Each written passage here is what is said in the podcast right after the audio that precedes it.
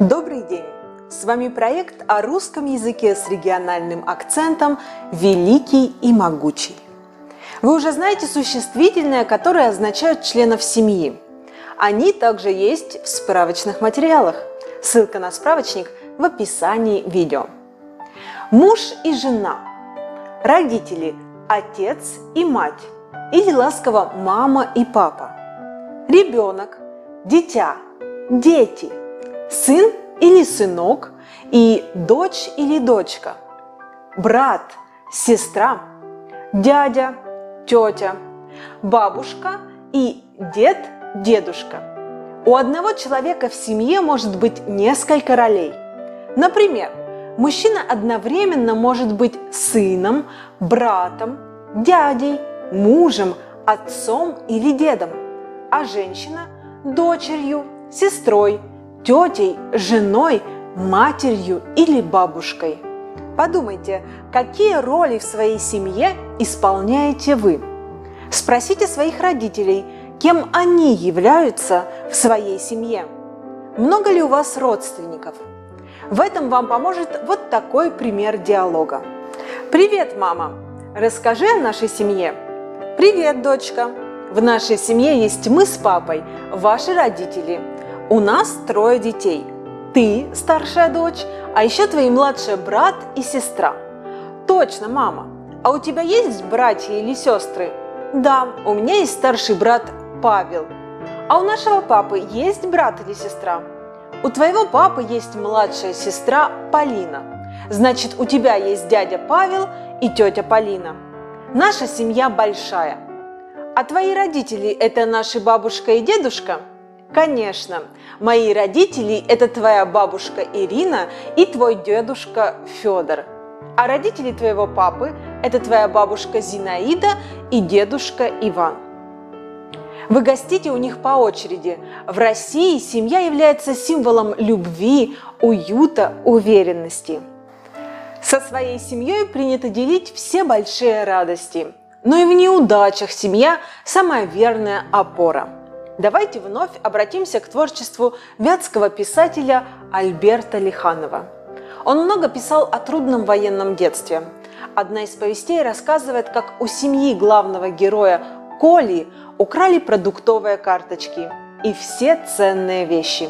Семья справилась, потому что осталась вместе, и все заботились друг о друге. Но многие дети в войну теряли родителей.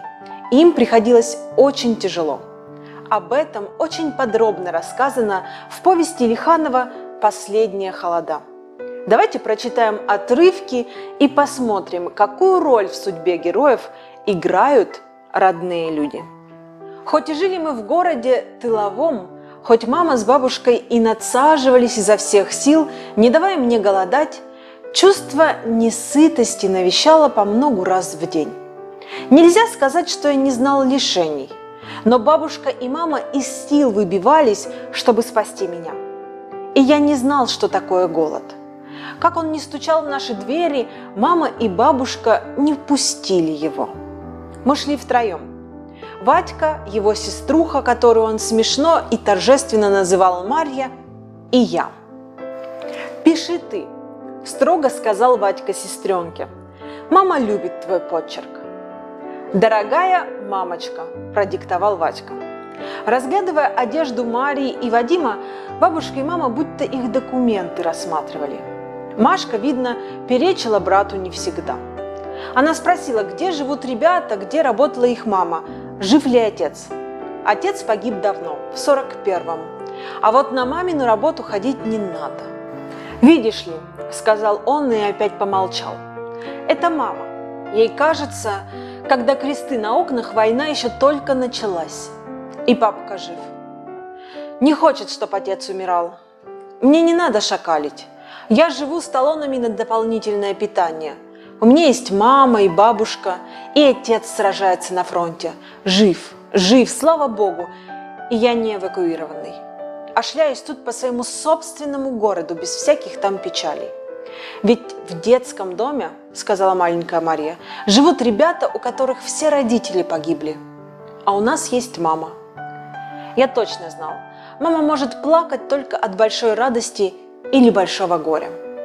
Поэтому при виде ее дрожащих плеч мне приходило в голову самое худшее. Отец, что-то случилось с отцом.